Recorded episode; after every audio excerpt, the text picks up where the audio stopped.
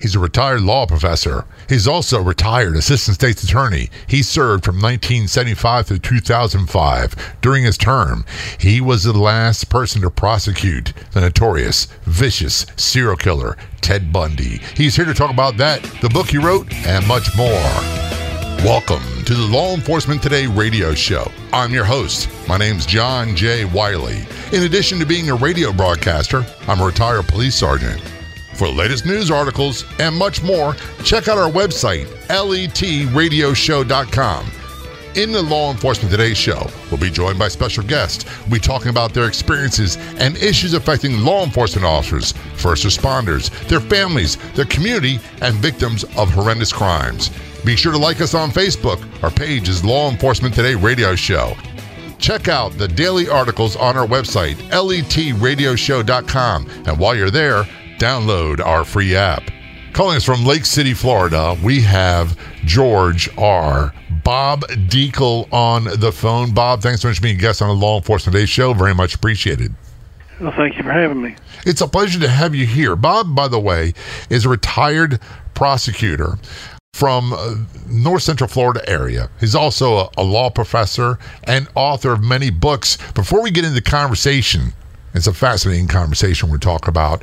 Tell us about your books, where people get more information, the kind of books you've written. Well, uh, most of the books I've written are books on historic trials. I wrote a book on the uh, Lindbergh kidnapping, wrote uh, a book on uh, Abraham Lincoln's most famous case as a defense attorney. I wrote a um, professional biography on Lincoln, uh, which I wrote about all of the murder cases that he tried. I've written a couple of books about uh, murder cases that were prosecuted by uh, a prosecutor up in New York City by the name of Francis Wellman. I wrote, of course, a memoir about uh, my involvement in the in the uh, prosecution of Ted Bundy, and then a couple of uh, textbooks on uh, legal subjects. You're a busy guy, man. You uh, since retiring, I think you're probably busier than you were when you were working. Well, my wife tends to keep me busy. good for you. Busy mind is a good mind. It's a clear mind. By the way, yeah. Bob's website is bobdeklebooks.com. That's B O B. Last name spelled D E K L E. So bobdeklebooks.com. Of course, I want to talk to you about uh, your, your long career, but that would take forever. That'd take multiple shows. One trial in particular really stands out is the Ted Bundy trial. Lots of people have big misconceptions about Ted Bundy. By the way, Ted was, for those who don't know, in case you're very, very young or just crawled out from under a rock, Ted was a notorious serial killer and he's supposed to confess to uh, 30 murders and is suspected to have done many, many more. And he was executed in Florida, I believe it was in 1989. Somewhere around along there, yes. I actually did at the retirement from police work. I got into radio, and one of the places that I wound up working for about five years doing mornings was in Lake City, Florida. It's an area, for those who don't know, it's north of Gainesville, south of the Georgia border. It's a great community. That Columbia County is a phenomenal place, some awesome people. But even back, uh, I think it was like 2005, 2006 2011, somewhere around there, uh, people were still talking about the murder Ted Bundy did in Lake City. Uh, it had a huge impact on that community. I don't think that the uh, people in Lake City will ever forget that case for, to refresh people's memories, this was a young woman, a uh, young girl who was a uh, was she a high school student? No, she was twelve year old junior high student. Just uh, twelve. Yes, twelve. Yeah, she was uh, kidnapped as she walked across campus, going from one classroom to another. It was uh, during class time. She'd left her pocketbook in her homeroom class and her homeroom teacher sent a message for her to come get her pocketbook. So uh, she walked across campus to get her pocketbook and uh, walked back, and on the trip back, she just disappeared. And eventually, Ted Bundy was arrested and charged with her disappearance and her murder because she was found, was it a few weeks later? It was about uh, two months later, if my memory serves me correctly, and I, frequently it doesn't. It was sometime in April that we actually found the body. This guy, one of the things I think, and I hate to use this term, but it's not a lot of words that really fit accurately. Being retired police, I have a, a, fascination with serial killers because, quite honestly, I never ran into them. I ran into many guys who were contract killers for, for drug gangs and arrested quite a few of them. But most of the murders I arrested were people that was spur of the moment, spontaneous, and it was quite often a crime of passion. So when I say fascinated, I'm intrigued by the viciousness and how someone like Ted Bundy can function for so long. Well, the um, key to uh, being a successful serial killer is killing strangers. You know, the way most murders are solved is because the killer and the uh, victim are known to each other. Right. And so your pool of suspects comes from uh, people who know or know the, know the victim. As you say, a lot of a lot of murders are spur of the moment sort of things, and the uh, killers tend to leave evidence uh, in situations like that. Serial killers are more, I hate to use the word predator types, but uh, they, they plan out their, uh, uh, their their murders a little bit more, and uh, and they uh, and they tend not to uh, leave as much evidence. Which makes them very, very hard to capture because number one, the the aspect of not knowing the victim makes it really, really hard. With this young lady, she, this young girl, she disappeared, and no one knew where she went, and they had no other information at the time, did they? She just walked out of the classroom to go back to her other class, and just you know might as well have fallen off the face of the earth. She just disappeared, and nobody knew what had happened to her. I feel so bad for her family. Uh, I have two daughters. They're young adults now, but you worry about them nonstop, even as young adults. But when they were that age, if they were missing for five or 10 minutes, it was a lifetime. These people went months without knowing what happened to their daughter. That's right. Now, you know, once Bundy was connected to being in Lake City at the time that she disappeared, uh, it was, you know, pretty much uh, foregone conclusion or a real great probability that she was dead. You know, the longer we went without finding her, the more certain it was that she was we were not going to find her alive. And that's a horrifying feeling. It, and that, by the way, it, after a period of time, you begin to suspect the worst case scenario, but you always investigate it as it's a worst case scenario just in case because you can't go back and start over.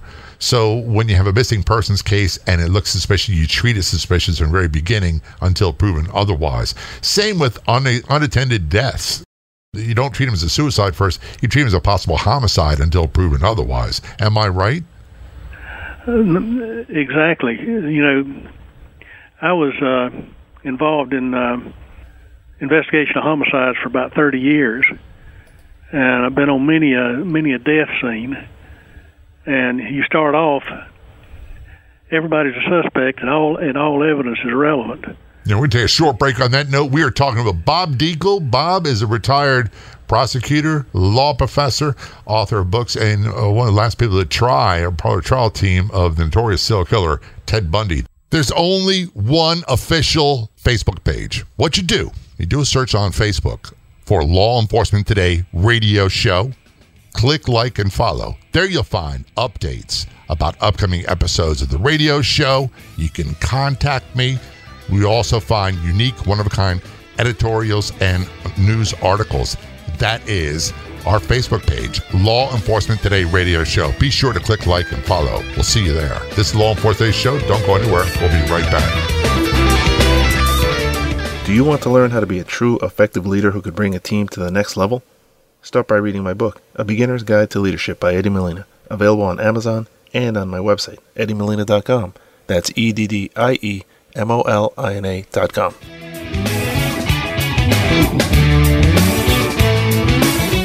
Turn our conversation with Bob Dekle. Bob, by the way, author of many books, one of which it's called The Last Murder, the investigation, prosecution, and execution of Ted Bundy.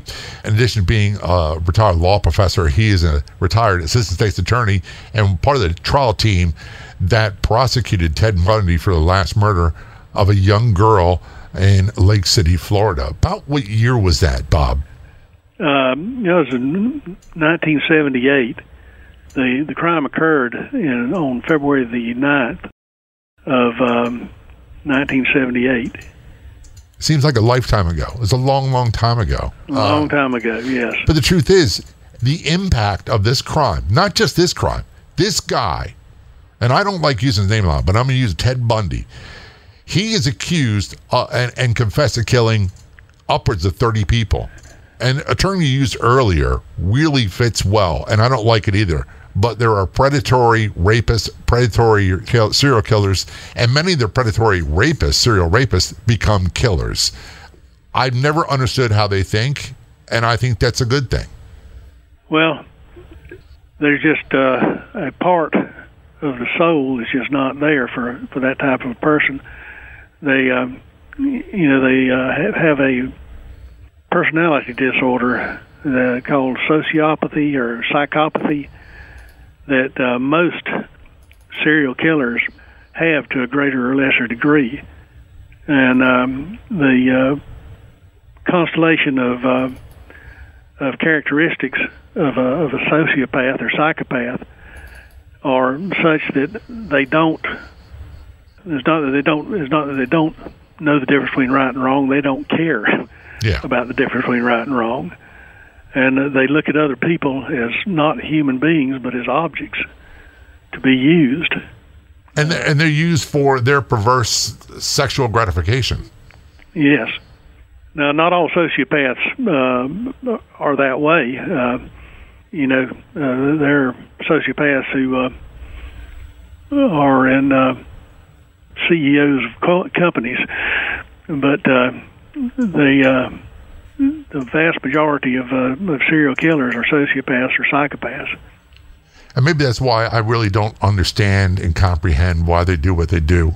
And I hate to say it this way, but a regular common murderer, I can understand. We say, you know, as a cop, you, you have a call for a murder just occurred and a suspect escaped on foot, and no description. One of the first things I learned to do is try to think like a criminal. Where would I go? What would I do? What area would I head to?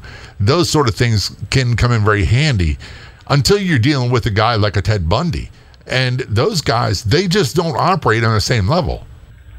Um, I had a friend who uh, was with the uh, FBI Behavioral Sciences Unit uh, who um, divided, he divided um, uh, multiple homicides up into three categories, three classes.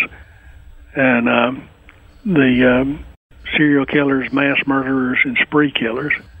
And uh, the uh, of the, of the three types of uh, multiple homicides, serial killers are the, the the hardest to predict, the hardest to uh, detect, uh, and the hardest to prevent.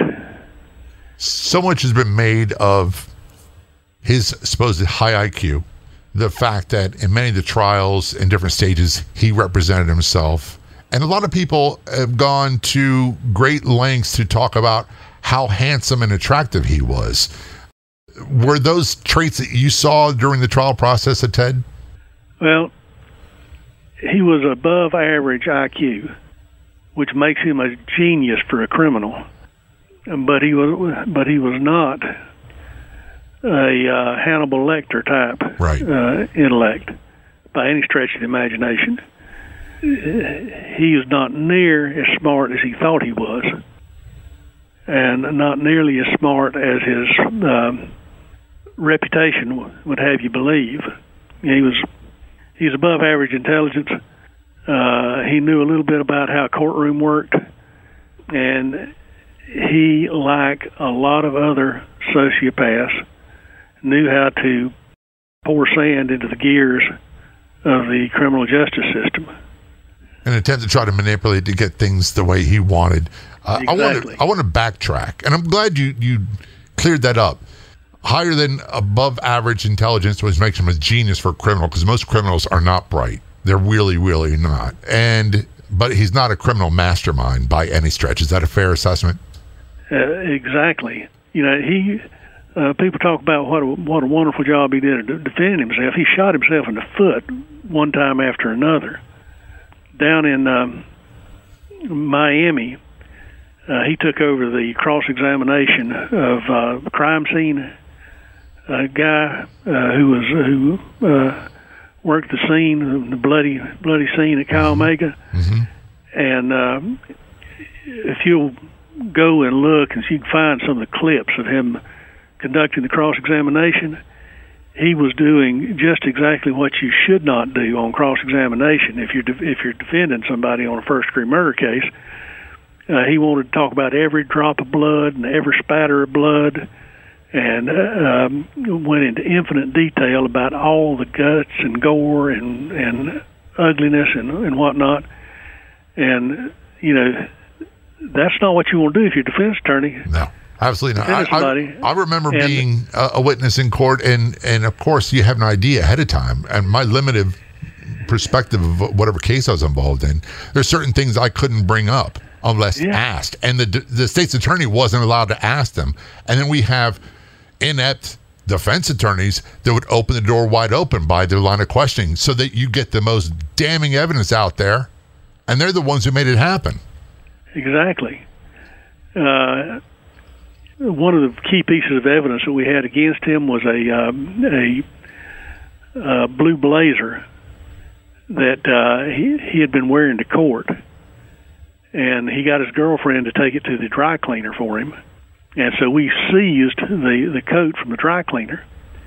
Uh, the problem with seizing the coat from the dry, dry cleaner is how are you going to prove it belonged to Bundy? uh, how are you going to prove the chain of custody on Right. on the coat from uh, from Ted Bundy to his girlfriend to the dry cleaner.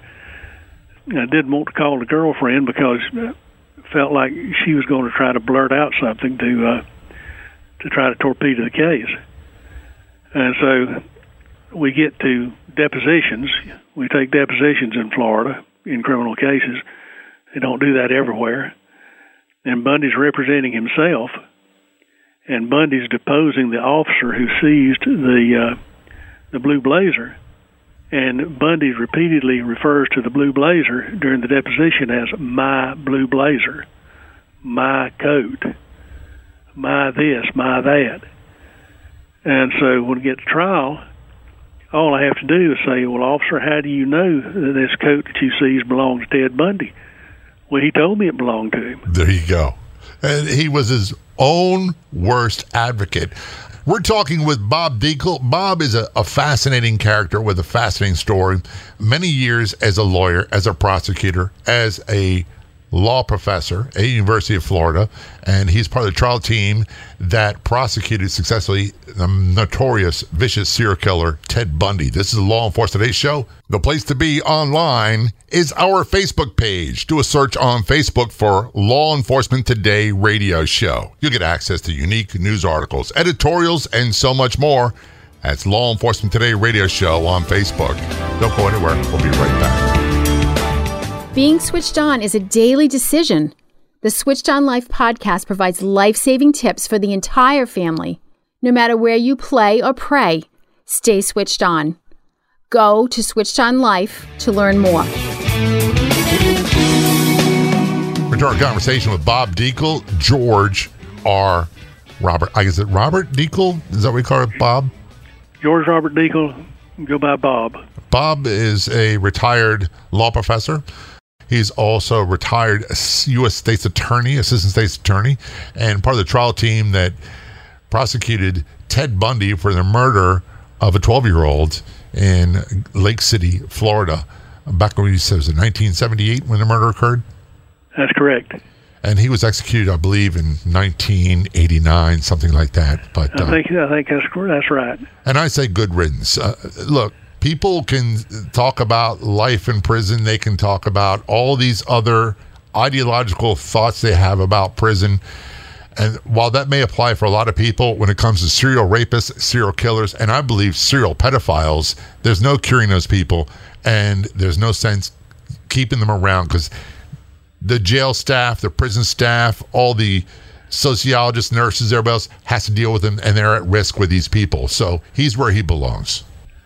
Uh, I wholeheartedly agree. He was a waste of oxygen. Yeah, and I, I'm not even going to get into discussion because some people think I'm a little harsh, Bob. To be honest with you, when it comes to that, but I want to go back to the case because a lot of people have opinions. A lot of people have uh, their theories. And one thing I don't pay attention to at all is uh, conspiracy theories that people have about murders because the first thing I ask them, were you there? No. Okay. Do you have access to evidence? No. So then you really don't know. But you have access to a lot of evidence. Let's go back and talk about that. How did they link this vicious murder to Ted Bundy? Well, the the first sort of link in the chain was uh, credit cards. Bundy, when he was arrested, had a fistful of credit cards that he'd stolen and was using to uh, buy gasoline, buy food, this, and that, and the other. And so they traced him uh, to try to track his movements with those credit cards. And uh, they tracked his movements from Tallahassee to Lake City, and then from Lake City to Jacksonville, where he uh, tried to abduct a, a young girl in uh, in Jacksonville uh, the day before he he abducted Kim Leach and then the the credit the trail of credit cards led back to Lake City, where he spent the night in Lake City the the night before Kim Leach went missing uh, at a hotel that was just two miles from the junior high school. So uh, you know that was the first indication that we needed to be looking at him as a possible suspect in uh, in her disappearance, and uh, the way that we found Kim's body was by assuming, uh, okay, assume he's the killer. Uh, where did they find the bodies that uh, he's associated with uh, out west? What did the places look like? And we we uh, did kind of a profile of a of the the place where Ted Bundy would hide a body, and uh, so, okay, this is the kind of place that we need to be looking. We we also had, as we were out looking in the woods for these various places, uh, had the officers picking up things uh, to be submitted to the lab, crime lab. Anything that looks looks suspicious, uh, pick it up, send it to the crime lab, see if they can do something with it. And uh, very early in the uh, in the case, uh, they found a pile of cigarette butts uh, on the side of a dirt road. And the unique thing about this pile of cigarette butts was there was a um, five dollar bill with the cigarette butts. So you know, theorizing, okay, Bundy's killed Kim.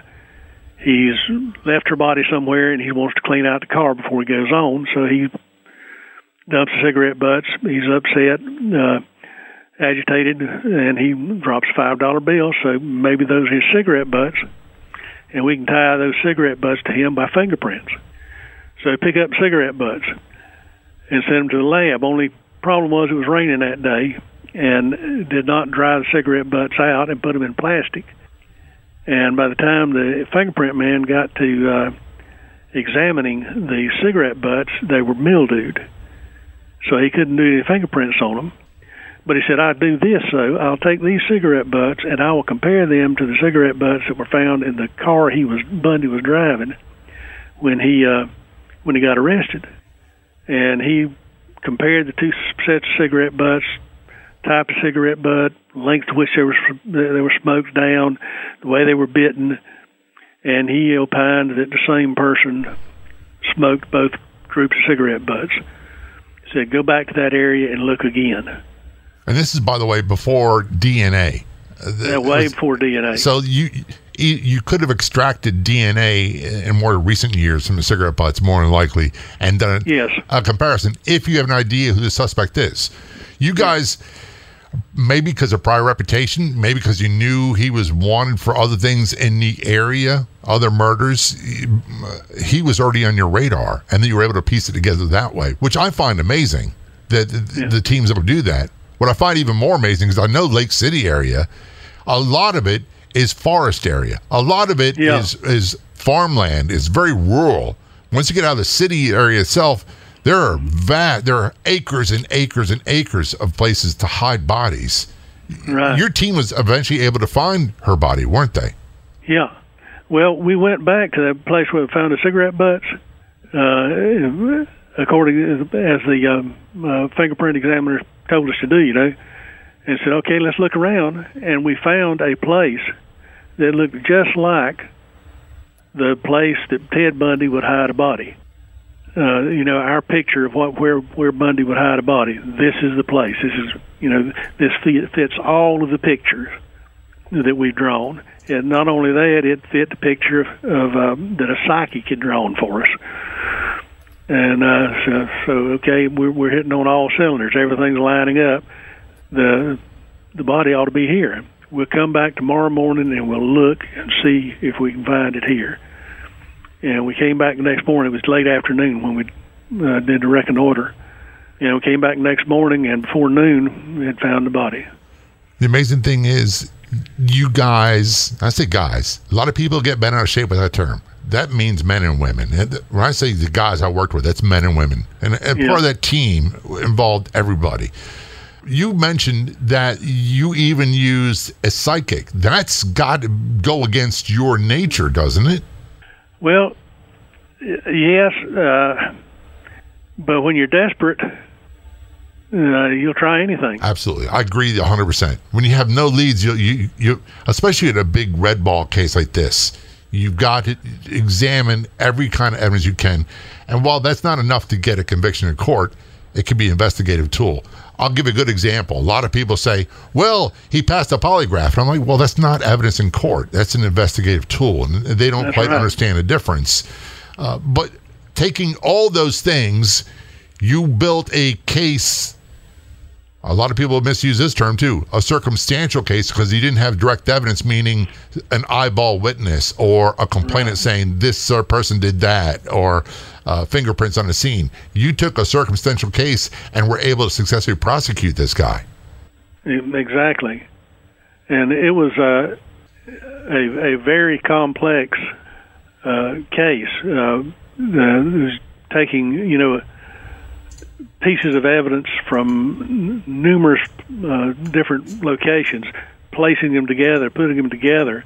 and we'll take a short break mosaic. on that note we were talking with bob dekle part of the team who investigated and prosecuted notorious vicious serial killer Ted Bundy. This is the Law Enforcement Today Show. Ever find yourself in a situation where you can't listen to the whole Law Enforcement Today Show? Never fear. Past episodes are available online as a podcast, and you can listen for free. That's right. The Law Enforcement Today podcast is free. Do a Google search for Law Enforcement Today podcast, or simply go to letradioshow.com and click the Be Heard tab. Don't go anywhere. We'll be right back.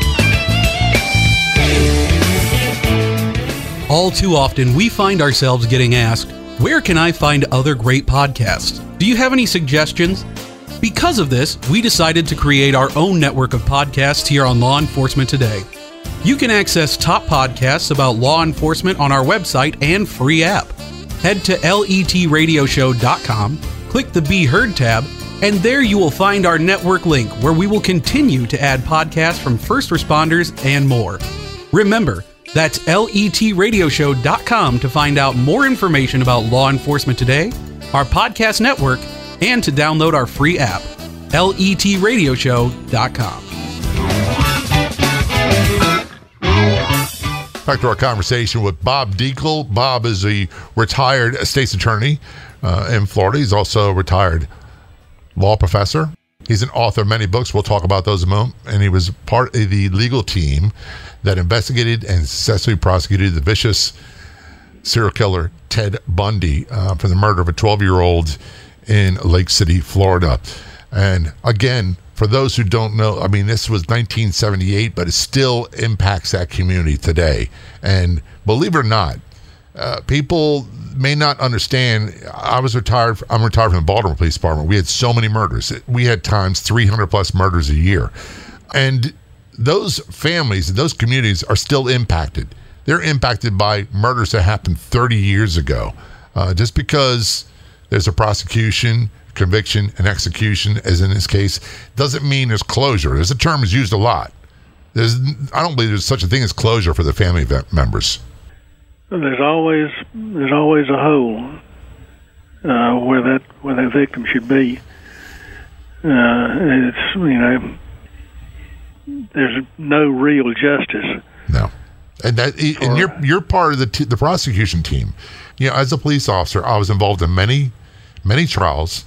Uh, many, I just had my small part I testify about. We will stick with murders as an example.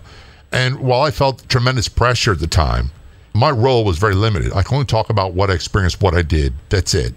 I can't begin to imagine the kind of pressure that's on a prosecutor when you have a, horrible serial killer like this on trial with all the celebrity media circus that goes along with it. The pressure on you and your team must have been outrageous. Uh, it was.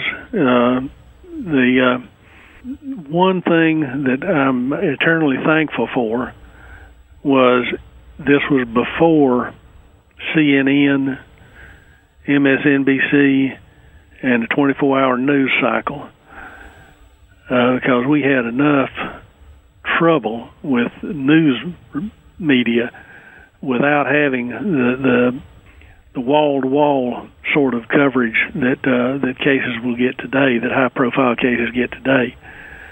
Uh, I, you know, I couldn't imagine trying to try the Bundy case today with it. How, how long was the trial from start to finish, including your preparation time? Well, uh, I had a one case caseload for two years in in the in the preparation of, uh, of the case, and preparation pretrial, and um, we started the trial uh, in January, early January, uh, just after the just after New Year in Orlando. We got our death penalty uh, recommendation on uh, February the 9th of 1980. Uh, so it was about a six week trial, five or six week trial, and uh, it was uh, rather fitting that we got our death recommendation on the second anniversary of Kim's death. How how did you manage to get sleep? I mean, the on average, how many hours a day would you put in between preparing for a trial and then preparation after that day? Uh, we didn't get much sleep. During the trial, we'd get up bright and early. We'd go try the case until, until we ran out of witnesses, and then we'd go back to the to the um, to the hotel, and we'd have witnesses lined up for the next day that we had to prepare, and um, and we prepped the witnesses, and then the next morning we'd go we'd go back and do it again. That went on for for a month. And the thing is, you didn't have a, smoking gun in this case. You didn't have a direct, uh, and this is a term a lot of people get lost in. You didn't have direct evidence, and I'll repeat myself from earlier. You didn't have an eyewitness saying, "I saw him do this," or a, a victim saying, "He did this to me." You didn't have that, so everything was bur- built from circumstantial evidence. So the and most cases, by the way, are, especially murder cases. But there had to be a time in there, Bob, where you were like scared to death, thinking, "I don't know if this is going to go our way," because th- these things can get derailed so easily. Well, it was a case that we could have easily lost. You know, it's a circumstantial evidence case, and um, the the defense, uh, despite Bundy's attempts to sabotage the defense, they they put on a pretty good defense. And uh, the foreman of the jury, uh, at the time that the uh, prosecution rested, the defense had put up such a good show that the foreman of the jury was ready for them to come forward and and offer some proof for the story that they told. And if they had offered a scintilla of proof for the uh, for the story they told, the uh, he would have talked the jury into acquitting. In your your expert opinion, because you you've seen evidence and you spent time trying this guy, and uh, how would you describe Ted Bundy? Was he as cold-hearted and as vicious a killer as he's made out to be? Uh, he is a he is a hyena. There's uh, a, a not a let me think. Is there not a term that really fits this guy? Is that a, a good way of saying it? Uh, I'm I'm looking for a word, but I can't I can't think of it to save my life. That's fine. I I, I kind of get it. Even all these years after retiring from police work, uh, Yeah. my wife can read it in me, and when I see certain people, it doesn't matter why. And it, it there's not that they're waving a big red flag that says, "Hey, look at me, I'm whacked, or I'm dangerous, or I'm vicious." You can just tell, and you become aware of it. You became obviously very aware that this guy Ted Bundy was seriously bad, bad business, and he's a violent, vicious killer. Uh, well, let me let me say this. I've prosecuted some some really dangerous men. Uh, I prosecuted a guy who was a um, reputed to be a contract killer for the uh, for organized crime. Uh, was a uh, uh, an airborne trooper, airborne ranger, and supposedly did work for the CIA. And he was kind of a fella who you I look at him and my blood would run cold. Right. I, I knew that that guy could take me apart with his bare hands and about a half a dozen other people at the same time. He was dangerous. I never felt anything but contempt for Ted Bundy because he could not be dangerous to anybody who was capable of being dangerous back. Right. He couldn't. He he was not a, a, a strong, brave man. He picked on people who could not defend themselves. Bob, before we run out of time, I want to thank you for what you've done, and I'm sure that you and your family paid a heavy price even for years after with the uh, scarring that occurs from an event like this. You're now writing a lot of books. Where can people get information about your books and maybe buy some? just about all, my books are on Amazon and uh, Barnes and Noble. And then uh, you mentioned my website, bobdeklebooks.com. My latest book uh, is uh, about a uh, 19th century Ted Bundy type, uh, a, guy who was actually um, a very a brilliant medical student who uh, uh, poisoned his um, poisoned his wife because she was inconvenient to him and um, I am uh, about to publish a, a second book from about the same time period. Uh, uh, the title of going is uh, to be the East River Ripper, the mysterious 1891 murder of old Shakespeare, and it's a story about a Jack the Ripper type murder that occurred in New York City brothel in 1891 uh, there was some speculation that Jack the Ripper might have done it. Get more details about these books at bobdeklebooks.com. That's Bob, D E K L E books.com. Bob, thanks so much for being a guest on the show. Very much appreciated. Thank you for having me. If you haven't done so already, please download our app. It's 100% free. We got versions for your Android and iPhone devices, 100% free. You can download them today at our website, which is letradioshow.com. I'd like to thank our guests so much for coming on the Law Enforcement Today radio show. The Law Enforcement Today radio show is a nationally syndicated radio show broadcast on numerous stations once a week and growing. If you enjoyed the podcast version of the show, please do me a big favor. Tell a friend. I'll be back in just a couple days with a brand new episode of the Law Enforcement Today radio show and podcast. Until then, this is John J. Wiley. See ya.